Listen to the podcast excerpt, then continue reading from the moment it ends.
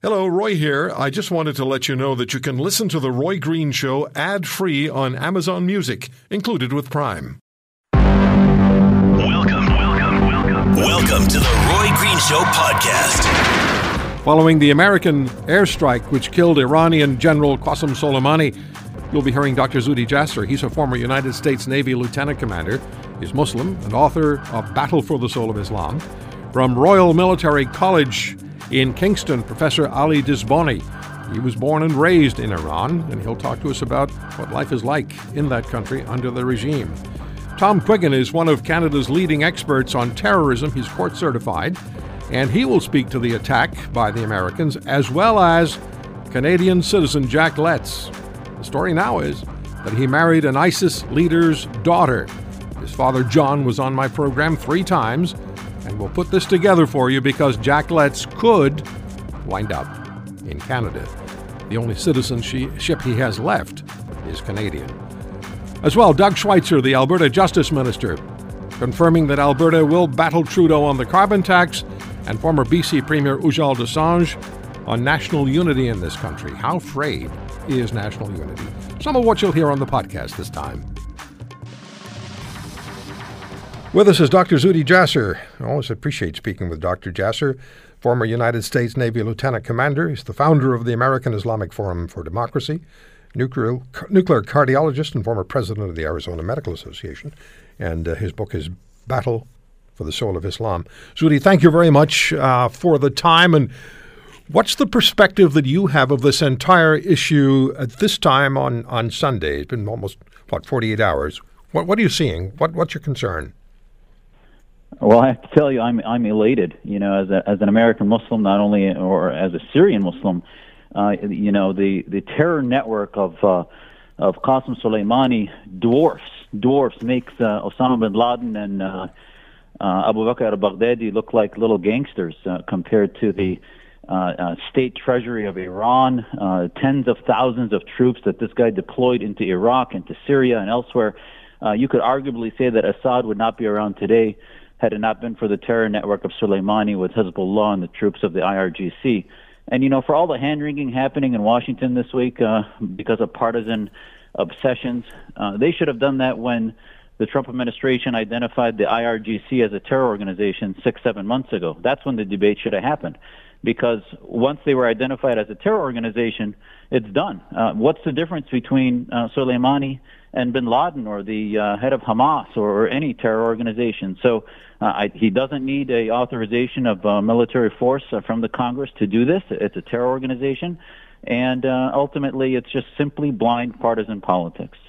Uh, the way that Soleimani is being described by some is, is to me, quite amazing. Uh, we know, for example, as you've said, the federal government, Washington, in Washington, the U.S. government has, has declared the Revolutionary Guard Corps to be a, a terrorist organization. In Canada, the Islamic Revolutionary Guard Corps Quds Force, which was commanded by Soleimani, has been uh, also defined as a terrorist organization.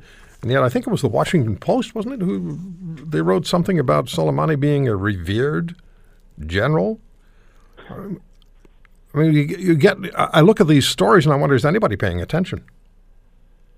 It, it's it's not only is anybody paying attention, it's the narrative where they, they continue to get themselves onto a track in a train that's headed towards ultimately support of theocracy, support of governments that don't share our values. And uh, um, just because of their animus uh, against uh, the conservatives and Republicans, uh, when things are done right, that any rational human being, any sentient human being in Syria or the Middle East would say this is a good day. I mean, our families and and tens of thousands of families are handing out sweets, cheering in Damascus and Aleppo because they know that Assad is simply a ophthalmologist who's running a government.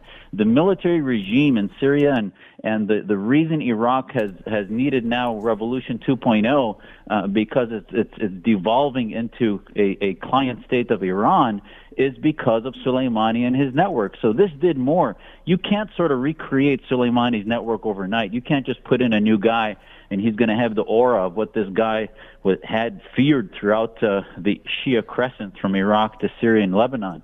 Uh, so it, it just doesn't make sense, and at some point it sort of exposes the left uh, in Washington as really not about what's right morally globally, but really simply about partisan uh, uh, brinksmanship.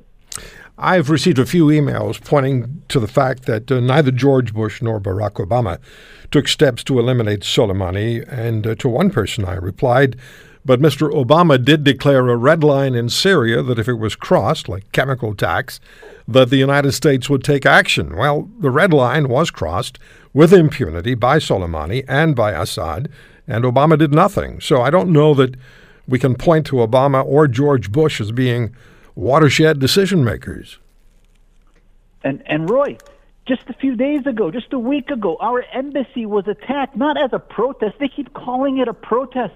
That was not a protest. That was acts of terror against American citizens, against our embassy that was led by Soleimani. And I think once the intelligence showed that it was Soleimani that directed and Mohandes that also was killed in this, uh, his uh, uh second in command, uh, there's no doubt that we had to respond. So it wasn't just the contractor that was killed two weeks ago. It wasn't just uh, uh, uh their response uh, and attack. It is uh, the attack on our embassy needed a response. Obama may not have responded like he did in Libya with Benghazi, but at the end of the day, this is a different administration. Um, how much of it had to do with the attack on the on the embassy specifically? Was the plan in place to take out Soleimani prior to that, I mean, Bush and uh, not Bush, um, President Trump and uh, and Mike Pompeo, the Secretary of State, talk about there having been a plan in place for Soleimani was going to create mayhem and many people were going to lose their lives. Was he going to die regardless, uh, or did the embassy issue just take it over the top? Were there just memories of Tehran in 1979, which the administration wasn't willing to accept? Well, you have to you have to imagine that the threat matrix as they looked at the IRGC navigating uh, uh, calls for attacks in uh, Baghdad against our embassy and elsewhere. Uh, the D- DoD uh, narrative that came out right after they declared credit for uh, targeting Soleimani basically said that they th- they knew and had intelligence that there were further threats and attacks coming out. You don't simply target with a drone somebody who just lands at an airport without having had prior intelligence that uh, we needed to follow him. And uh, they uh, uh, had that in the operational matrix, if you will. So I don't know when it was planned, uh, but the bottom line is is that they knew that if you want to do something that's not appeasement, that's going to be seen as a, a credible threat from the United States, you take out the top of the IRGC and you send a message that this we mean business and they need to stop uh, their uh, continued poking of the United States and Western interests. So, what happens now domestically as far as the government of the United States is concerned? I'm talking about the Republicans and the Democrats. The Democratic Party is very directly criticizing uh, the, the president for taking the action that he's taken. Uh, it's a presidential election year. The criticism will only ramp up, don't you think? And what does this do to presenting a, a unified United States to the rest of the world? Well, I think you have to separate the swamp from the, the American people. I think the American people are smart enough to know that uh, the, the president uh, does not uh, target somebody without uh, having a, yes, he might call the shot, but at the end of the day, the entire DOD had to be involved in making sure that this was an operation that was smart, uh, that was strategically wise, and the Joint Chiefs agreed to have it happen. Uh, so that's number one. Number two, the, the Democrats have to start saying, are they going to be the party of conspiracy theories where Ilhan Omar is tweeting that this was simply done because of his fear of impeachment? Or are they going to be the party of rational uh, uh, center uh, type politics? Because if they continue to be this extremist far left, where you have Bernie Sanders and others using the talking points of Russia and others, that's not going to be a party that's going to do anything successful in the ballot box. Let me call on your experience as a military man. Are you concerned about an actual, active, identifiable shooting war? Uh, listen, I think bottom line is, as my gut tells me, it's going to continue with the back and forth the way it's been. Iran cannot afford to get into a major conflict with Iran. Its economy is is on the brink of collapse. They have uh, major uh, uh, economic constraints, and not to mention revolution with with uh, uh, demonstrations throughout Iran, so they can't afford it.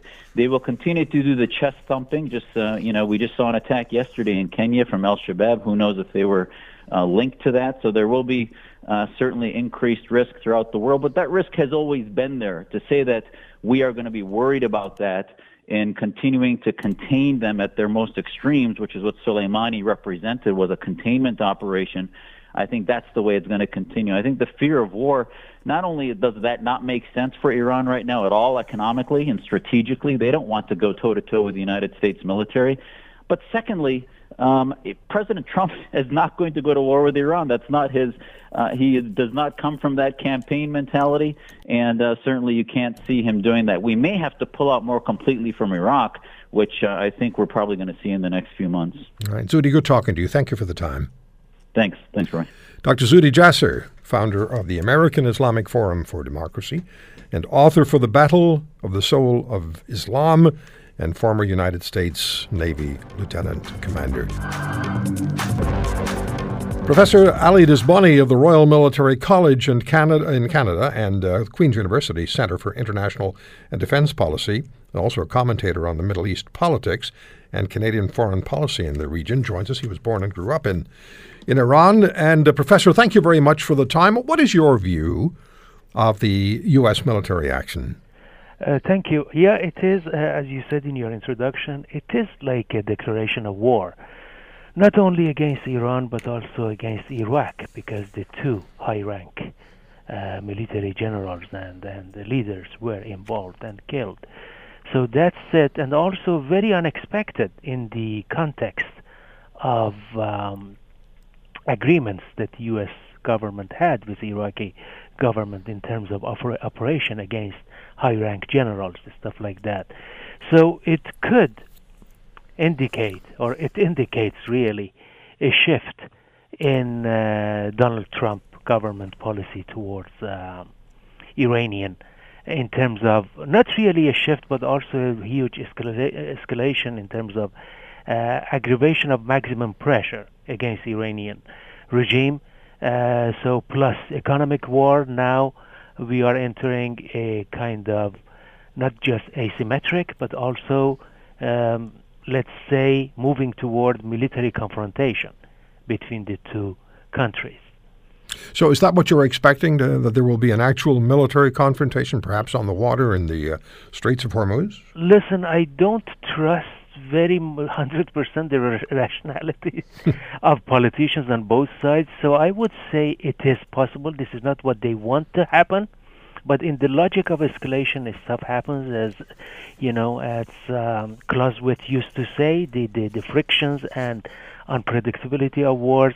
And also, I don't know if you hear, just the news came out from Iran that Iran is saying that it would no longer observe limitation on its capacity for enrichment. I saw that. Exactly. So that could be counted as a symbolic gesture immediately after the kind of a, a, a, a counter action to U.S.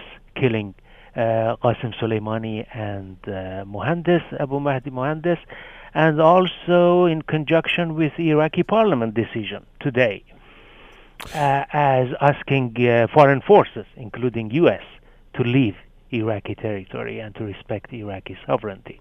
So these two movements, you know, could be uh, developments could be considered somehow soothe Iranian leaders' uh, thirst and desire for revenge. Professor, let me ask you about what's going on inside Iran.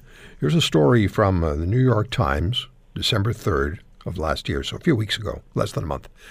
Iran is experiencing its deadliest political unrest since the Islamic Revolution 40 years ago, with at least 180 people killed and possibly hundreds more, as angry protests have been smothered in a government crackdown of unbridled force. In many places, security forces responded by opening fire on unarmed protesters, largely unemployed or low income young men between the ages of 19 and 26, according to witnesses and accounts of the videos.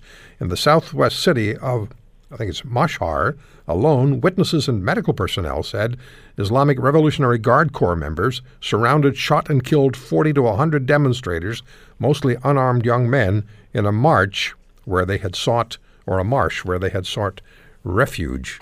What's going on inside the country? Um, I think again is is the, the, the, Iranian regime tries to, to, to portray it as a as a as a foreign orchestrated uh, domestic unrest, but to be uh, objective, I got to say that this is really the, the, the U.S. maximum pressure on Iran economically is working and is really biting hard. It is the kind of pressure that we saw in 2011 pushed Iranian to come to negotiation table. So U.S. government is searching for the same reflex this time also. So Iranian would bow and come to the negotiation table. You're totally right. Here in the region of Mashhad and elsewhere, it's it's it's the pressure. This this the killing of general may bring Iranian and political factions, you know, united for a while, but the reality gonna kick in in weeks and months in terms of economy, and and and um, and the pressure. And it is something Iranian people living through since 1979. Iran-Iraq war, U.S. sanctions, international isolations, tension with Europe, uh, the, the, the nuclear file. I think the threshold of Iranian population tolerance and patience is really getting very thin and to its end. So uh, Iranian regime is very uh, conscious of this fact, and that also has an impact on its capacity for military counteraction against U.S. forces in the region.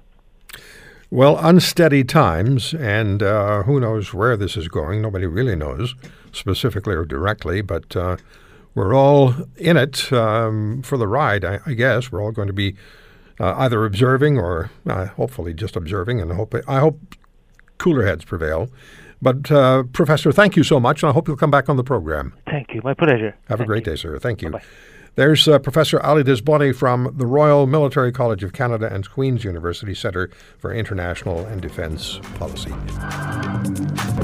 Minister, as of uh, earlier this week, Wednesday, Albertans began to pay the carbon tax forced on the province by the Trudeau government. How central to the election of your government in Alberta was the pushback against the federal government's imposition of the carbon tax on Albertans? Uh, it was a big, big issue in the last provincial election campaign, but not just once, but twice in the last year. Albertans voted overwhelmingly for governments that would change and get rid of the carbon tax. They voted for the federal Conservative Party, and they also voted for the United Conservative Party provincially. Bill number one for us was the Carbon Tax Repeal Act. We got that done for Albertans. We repealed the carbon tax provincially that the NDP brought in. And then we also launched a court challenge as well to challenge the federal government's imposition of a carbon tax here in Alberta. Albertans simply just don't accept the carbon tax as the path forward. What are the essentials of Alberta's court case against the Trudeau government's carbon tax? And and does what Alberta is doing essentially mirror what Saskatchewan has done, what Ontario is doing? Well, we've benefited from both Saskatchewan and Ontario taking the lead on these cases to have our own case here in Alberta heard by the Court of Appeal last month. And it really builds on the fact that Peter Lougheed, one of the former premiers of Alberta, one of the best premiers this province has ever had, fought hard when the Constitution was negotiated to make sure that the development of natural resources fell within provincial jurisdiction. So we're standing up to fight for our province's future, to fight for how our Constitution was formed what the federal government's trying to do right now is effectively amend the Constitution. And I think that's why you're seeing Quebec stand up, Quebec standing with us at the Supreme Court to push back against Ottawa. Even though Ottawa's recognized their regime, they're saying, no, this is provincial jurisdiction. We control our own destiny. And that's what Alberta's fighting for as well. Now, the carbon tax is uh, $20 per ton of carbon emitted for 2020 and then rising to $30 per ton in uh, 2021. What does that mean to the average Albertan? What are you hearing from the average Albertan about this? Well, you know, I filled up at the gas tank on December 31st, and there was a bit of a line up there. Uh, and I had a chance to talk to some folks, and they were grumbling, saying, you know what, tomorrow it's going up, and this isn't really the direction that they want to go. And, and Alberta's done its part. I mean, we've invested a ton of uh, time and resources in technology. Uh, we've you know been a leader in this front, focusing on major emitters. We think that's where the focus should be. Working to develop technology with our oil and gas companies, they've developed amazing technologies that can be adopted around the world. Technology is how we uh, is how we tackle climate change. Do you get a sense that Mr. Trudeau, and Mr. Morneau, and uh, the federal Liberals are using the province of Alberta to try to make a point to the rest of the country and maybe make a point to the world about how tough they are? Well, we are right now. It, it my sense is that we are a nation divided right now. We should be working together. We, I mean, we have an amazing story to tell. We can actually impact global emissions. They're focused so much on global climate change, but they want to put Alberta Uh, sorry, they want to put Canada in a big dome and not focus on the globe. We can help global emissions, working hand in hand to get our clean natural gas to international markets, displacing coal in China and India. We could do our part and be constructive and have job creation going. That's why Albertans are so frustrated because we see this. We, you know, we develop these resources. We're stewards of the land, and yet we see seem to have a government in Ottawa that doesn't want to work with us. And that's what we look at. That's what we're looking for. We want to be partners. That's why a whole team of us went to Ottawa recently to fight for a fair deal for our province. We want to work with the federal government and help explain our position. Are they willing to work with you? You know what? It's you know early trust but verify, but don't trust that much is kind of the approach. Uh, we want to see action, uh, and right now we're waiting to see what the federal government wants to do. Uh, we've we've been clear as to what we're looking for, and we'll wait and see how the federal government responds.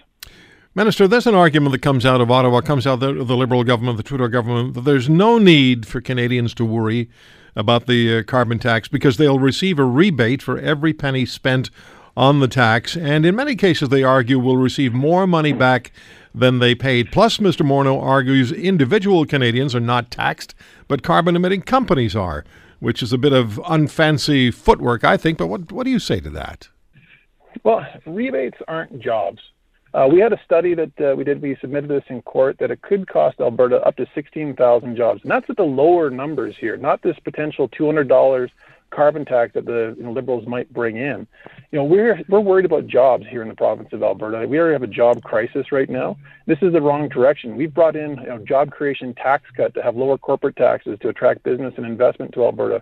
We've brought in a red tape reduction act to help lower our red tape in the province to make sure we're the most competitive environment around. And this is simply heading in the wrong direction. It's trying to make things more difficult to attract investment we have a global market right now, and investment is flowing to the United States. It's flowing to other markets, not Canada. We want to attract our investment here. Global demand keeps going up for oil and gas, and we should be a part of that. What do you say to people who would say that Alberta is heading in the wrong direction? We now know that the well, Mark Carney, the about to be former governor of the Bank of England, former governor of the Bank of Canada, is uh, going to be a special emissary or envoy for the United Nations on, on climate. And uh, I'm sure Mr. Carney would say that the Jason Kenney government's headed in the wrong direction. What would you say to him, to, uh, to, to Mark Carney? I'd say that they should come talk to people in rural Alberta right now. I've had the opportunity to tour around this province. These are good people. They're Canadians, just like everyone else across this country. All they want to do is be able to provide for their families like everyone else and they've you know built their lives there. They want to be able to continue to do their good work because they know that they are world leaders in doing this responsibly. They want to continue to you know bring in tankers from Venezuela, Saudi Arabia, other countries, or do we want to develop resources here in Canada where we know the standards are the highest? We have human rights that are the highest. We have environmental standards that are the highest. Why wouldn't we develop that and work together in Canada to get that done? And we can also make our mark internationally to making sure we reduce global emissions by getting our clean natural gas to international markets. That's something that we should be doing together in Canada. That will help build bridges. That will, if you want to build bridges to the west right now, which is, Western alienation is high, you know, help us develop and get our natural gas to international markets. Well, it makes absolute sense, of course, to be using our natural resources and our energy for the good of all Canadians, and the opportunity is there, and it's not being maximized. But let me talk to you about coal for just a moment. Coal productions. Uh, many Canadians would argue taxing coal out of existence is a good idea. Cleaner air, less pollution, reduced carbon emissions.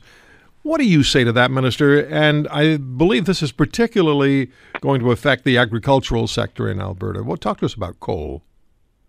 Well, on the coal front too, I mean, there, I mean, there's different types of coal. People don't differentiate. I mean, there's metallurgical coal that, again, there's a con, you know continued demand for steel. There's a continued demand for metallurgical coal, and there's a, a growth in that area uh, across, you know, in, in Fernie, in the area of British Columbia, where there's a ton of development in that.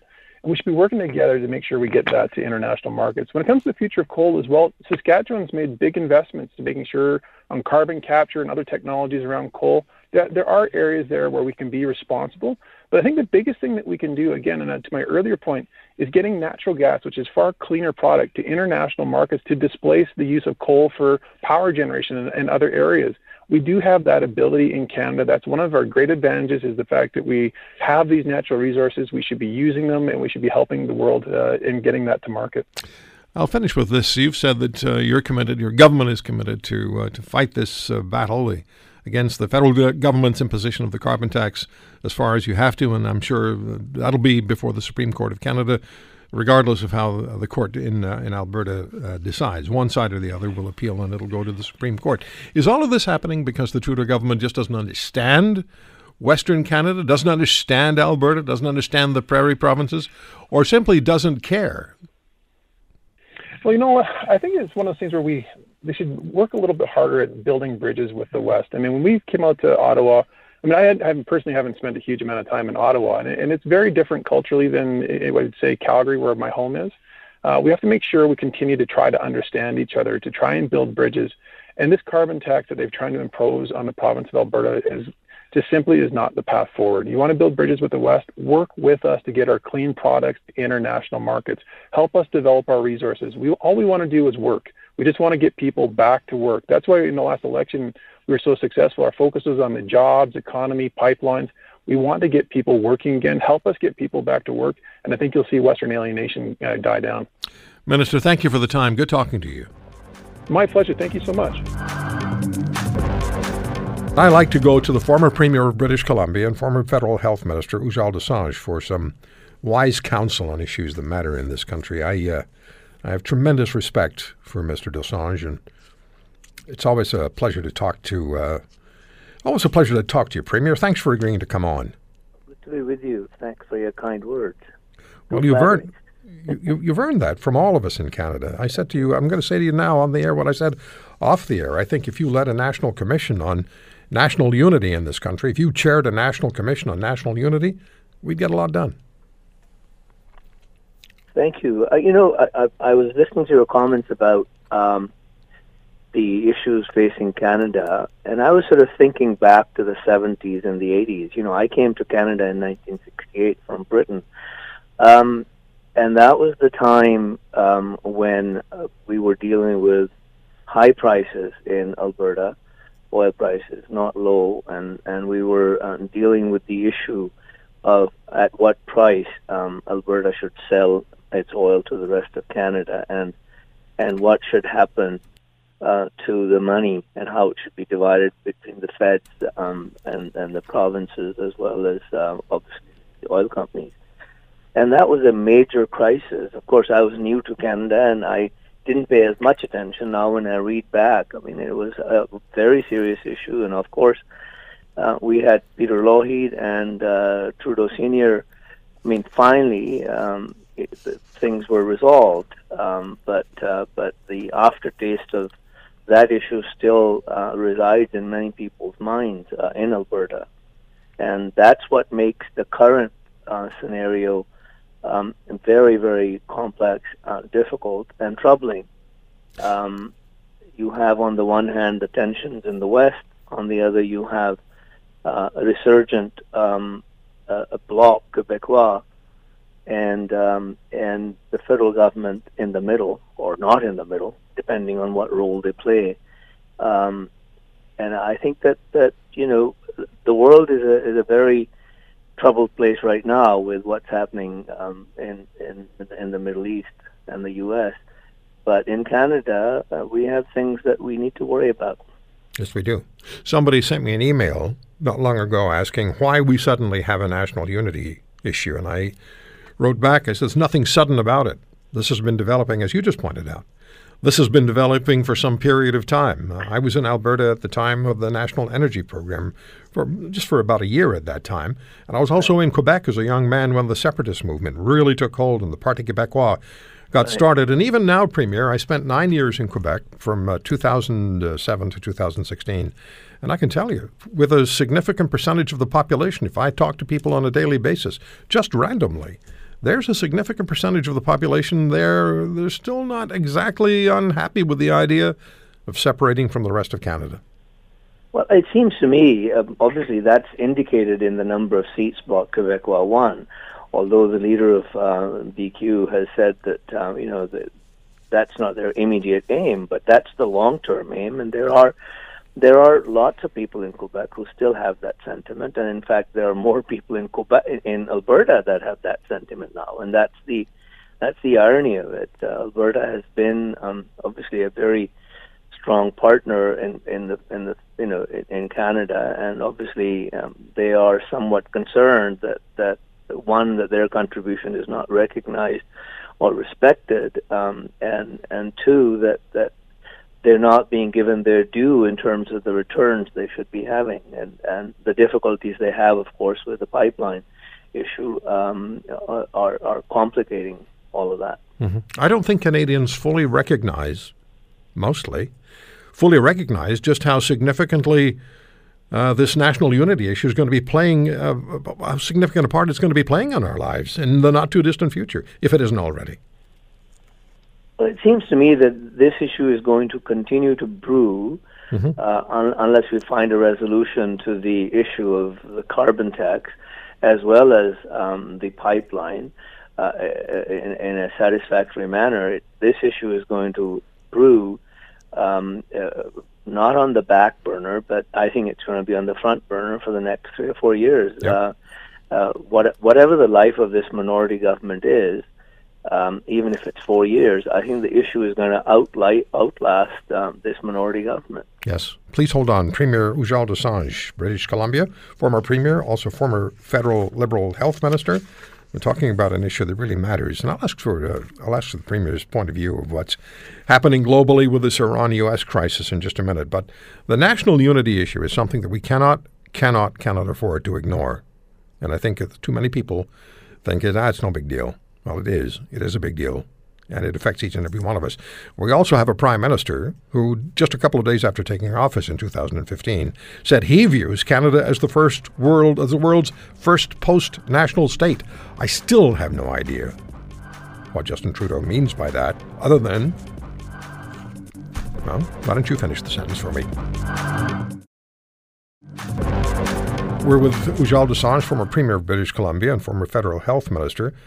And when we hear uh, the voice of, of Doug Schweitzer, there's uh, Premier, there's almost a, a pleading uh, saying, "Hey, we can get it done, but listen to us." And I, would like to play one other thing for you that he said to me, Premier. Have a listen to this. When I asked him about uh, whether the West was being ignored, and you're in BC, have a listen. Well, you know, I think it's one of those things where we they should work a little bit harder at building bridges with the West. I mean, when we came out to Ottawa I mean, I, had, I personally haven't spent a huge amount of time in Ottawa, and, and it's very different culturally than I would say Calgary, where my home is. Uh, we have to make sure we continue to try to understand each other, to try and build bridges. And this carbon tax that they've tried to impose on the province of Alberta is just simply is not the path forward. You want to build bridges with the West? Work with us to get our clean products to international markets. Help us develop our resources. We all we want to do is work. We just want to get people back to work. That's why in the last election we were so successful. Our focus was on the jobs, economy, pipelines. We want to get people working again. Help us get people back to work, and I think you'll see Western alienation uh, die down. Premier Dosanjh, what are you hearing when you hear the Alberta Justice Minister say that? What are you I'm, hearing? I'm hearing um, a very heartfelt plea um, for some understanding from Ottawa uh, and also from other provinces, and and I think that you know, it, it's it's Ottawa's responsibility to bring everyone to the table and work constructively to build the nation, to continue to build the nation. But provinces can also play a role. Like British Columbia needs to ease up on, on its opposition to the pipeline. Uh, they've been blocking it in the courts, and I think that that's unwise from my perspective. I've said that that you can't build nations uh, by by um, preventing the landlocked parts uh, from getting their products to uh, tidewater, and that's exactly what British Columbia has been doing, although within the law. But just because it's within the law doesn't mean that it's the right thing to do at this moment in history. We can work around these issues and deal with climate change as well as uh, the issue of pipeline and, and the need for Alberta to sell its products abroad. And that is something that I think you know, Ottawa takes a, a, larger share of that responsibility. I can hear the pain in the justice minister's voice.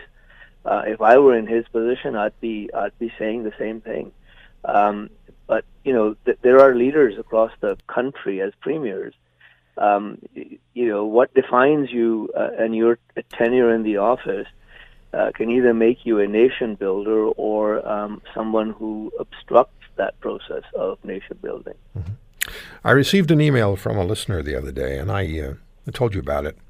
I just yeah. wanted to share it with our listeners, just a sentence that, that, that arrived.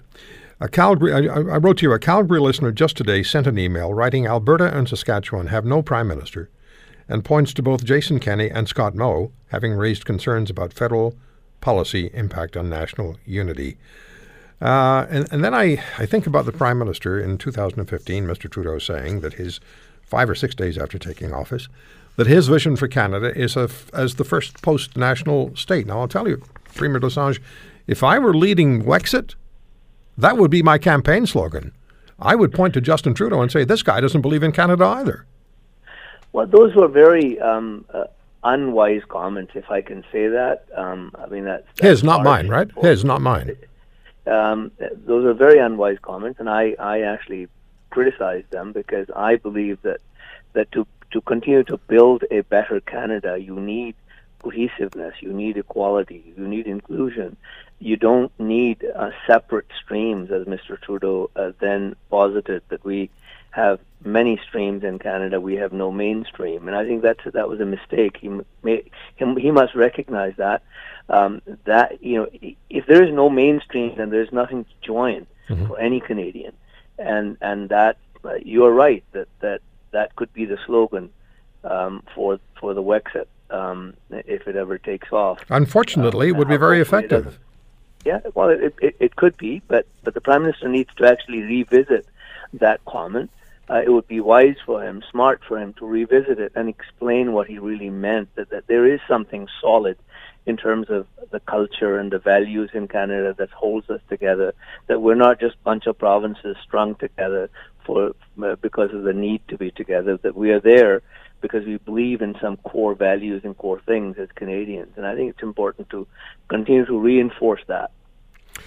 Let me just switch gears in the two minutes we have left and get your thoughts on this international situation that is brewing with uh, the Iranian General Qasem Soleimani having been killed in an airstrike by the Americans. It's not talked about very much, but uh, it is fact that the Islamic Revolutionary Guard Corps, the Quds Force, which he commanded, is officially declared a terrorist organization by the federal government of Canada.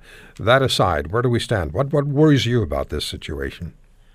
I think Canada Canada needs to uh, obviously the U.S. would do what it would do. They're not going to listen to us, but Canada needs to stand apart and and obviously we have said it's a terrorist group. So if somebody kill, kills a terrorist, we are um, uh, not in a position to say it was the wrong thing to do. Um, but what needs to be taken into account is uh, what are the consequences of this? And that's where my worry is that it's been done. Whatever has been done is done, but now comes the question how are the Iranians going to retaliate and what the Americans are going to do in response? And that's the worry. Um, there are better minds than mine uh, to talk about that, but that's the biggest worry. And I'm glued to the news and television, just thinking about and watching all of this unfold. And it's very serious and troubling for the world at large, not just for Canada. 2020 is going to be quite the year, isn't it? Yes, it really will. Premier, I always, uh, I always value your coming on the program, and uh, you're a very thoughtful person. And I, uh, again, if there were a, a national commission put together to study the issue of national unity. And I think we could use that. Uh, if you chaired it, something very good would come out of it, I think. Thank you so much for your time. You. Thank you. Good talking to you again. Bye bye. Ujjal Dosanjh, the former Premier of British Columbia, also the former Health Minister federally um, in the Jean Chrétien government. Mr. Dosanjh and I uh, used to go toe to toe on the issue of health care and health issues, and we had some very energetic battles on the air, but I'm telling you, I have so much respect for him as a as a thoughtful person and a devoted, dedicated Canadian. Avideh Montmayor is the president of the Council of Iranian Canadians. He joins us on the Roy Green Show on the Corus Radio Network. Avideh, thank you very much for the time. Let me ask you first of all, who makes up the council? Well, thank you for having me, um, Roy. Um, well, uh, CIC, uh, we are a group of Canadians of Iranian origin who have been involved in the community in many ways for many years. And uh, the mandate of CIC is um, bridging Canadian values and Charter of Rights um, with Iranian heritage, uh, while at the same time promoting Iranian culture among Canadians in general and uh, younger Canadian Iranians in particular for the evolution of a diverse Canada. And um, we provide services to immigrants for better and effective settlement, and uh, we plan and um, execute cultural events and uh, services for youth, women, and seniors. All right. Now, uh, Toronto has the second largest uh, Iranian population of major urban centers in North America after Los Angeles. Yes. Uh, yeah, let, us talk about your your view and that of the uh, Council of Iranian Canadians of the American military action, which killed the uh, the general Qasem Soleimani, the Iranian general. Your reaction to that is that you. I don't want to put words in your mouth, but you're supporting the United States, right? Uh, absolutely. Um, basically, um, we are happy uh, that after 15 years of Islamic Republic spreading its power um, throughout the region while degrading the U.S. Uh, strategic position in the Middle East um, and killing tens of thousands of people with impunity, uh, finally uh, the U.S. Um, took action against the, the threat and the, the Islamic Republic is um, posing to, to the United States, to the countries in the region, and to Canada by extent, and, and the global peace. Um, but what I think is important to understand with Qasem Soleimani's issue being taken out uh, is to understand who he was and what he was doing. Um, the activities of the uh, Force um, must be considered as an international issue because the Islamic Revolutionary Guard Corps is everywhere. They have been throughout the East to China, um, to South America, in the Middle East, um, from the um, assassinations of Iranian dissidents on foreign soil and bombings in Argentina. Yeah, they're generally they're generally seen as a bad group and they've been defined as a as a terrorist organization by the government of Canada, not the United States, the the Quds Force. But there are also uh, Canadians of Iranian origin or Iranian Canadians who are protesting the U.S. military strike. Is there a great division within the Iranian Canadian community over Soleimani's death? Um, Unfortunately, there are some Canadian Iranians whose interests are tied with the Iranian regime's interests, and uh, some of them have been literally sent here by the regime on a mission to promote the Iranian regime and paint a better face for the terrorist regime in the in the West. Um, but these people use the freedoms we enjoy in a democratic country such as Canada and lobby and support a terrorist entity and regime under freedom of speech. Uh, I wonder is supporting terrorists and sympathizing with them freedom of speech to you, or uh, well. Yeah, I, I, am interested. In, yeah, I'm also interested in what you. And I'm sorry to push you along because we we we squeezed you into the show, as you know. We were trying to do that since yesterday. Um, there have been calls from your organization and others for the Canadian government to declare the entire Revolutionary Guard a terrorist organization, not just the Quds part of it, but the entire Revolutionary Guard. What do you? Uh, what's your message to the Prime Minister of Canada as to what he should do now? We think that uh, Canada must support our closest ally, the United States, in fighting terrorism. Uh, Soleimani uh, was a top terrorist in the world, and uh, I think that Canada must support the U.S. in applying the policy of max pressure uh, in uh, regards to the Islamic Republic uh, using Magnitsky law against the architects of terror and oppression of Iranian people and function the Iranian regime's officials uh, because experience has shown that the Iranian regime is bolden if we, we let go of maximum pressure. And if we do not hold them responsible for what they have done um, in respect to the abuse of human rights and uh, frankly, Canada has become a safe haven for the Iranian regime officials they're bringing in the money they steal from Iranian people, and they send their own children to Canada to enjoy a better life. Although they have made the Iranian people's lives so miserable. So you're saying you're saying the federal government of Canada is not doing nearly enough, and it knows it should be doing more. I hear you saying that. Absolutely, yeah. Uh, um, uh, the the Islamic Revolutionary Guard Corps is not listed in its okay. entirety. Um, and we, we, we have asked multiple times, um, basically, the government to consider that. All right, Avide, I thank you for the time. As I said, we've uh, we've been trying to squeeze you in to, to the show, and your schedule wasn't really agreeable with ours at first. So great to talk to you. Thank you for the time today, and I'm sure we'll talk again. Thank you very much. Bye bye. Avideh Motmaen-Far, she is the uh, president of the Council of Iranian Canadians. Now, on the issue of the United States targeted military strike, which killed Iranian General Qasem Soleimani, joining us on the program is Abderrahim Foukara. He's the Washington bureau chief of Al Jazeera. It's been uh, great uh, as far as making time for us on this program over the years is concerned. Abderrahim, thank you very much for the time. And uh, how do you assess, as a journalist, what's happened over the last 48 hours? Well, it's uh, a, a change in the rules of the game between the United States and Iran, particularly in uh, Iraq. I think that's the uh, overall outcome of the killing of uh, Qasem Soleimani. Because up until um, his killing, the understanding uh, between the two sides, formal or informal, is that he would uh, remain uh, immune from assassination. Uh, for a long time, he'd been roaming the Middle East, uh, Iraq, Syria, Lebanon, traveling freely, um, organizing Iran's efforts um, in these countries with regard to um, forces in these countries allied to it. But obviously, the killing, uh, his killing, has now terminated those uh, rules. And uh, although the the president of the United States is saying that the United States is ready for all possible scenarios.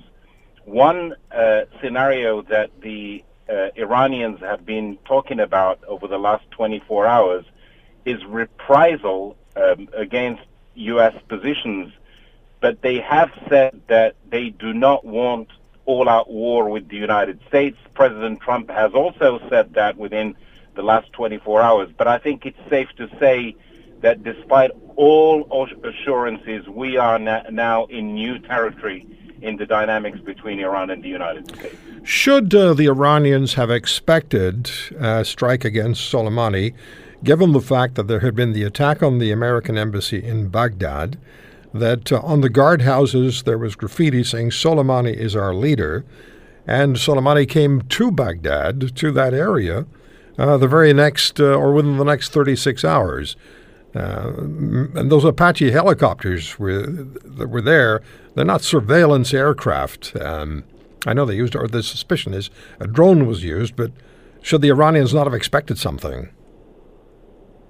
Well, absolutely. I mean, the the incident of the U.S. embassy in uh, Iraq is obviously a, a, a very serious one. Uh, the implications are very serious. Remember that this is the biggest U.S um, diplomatic premise anywhere in the world. That's number one.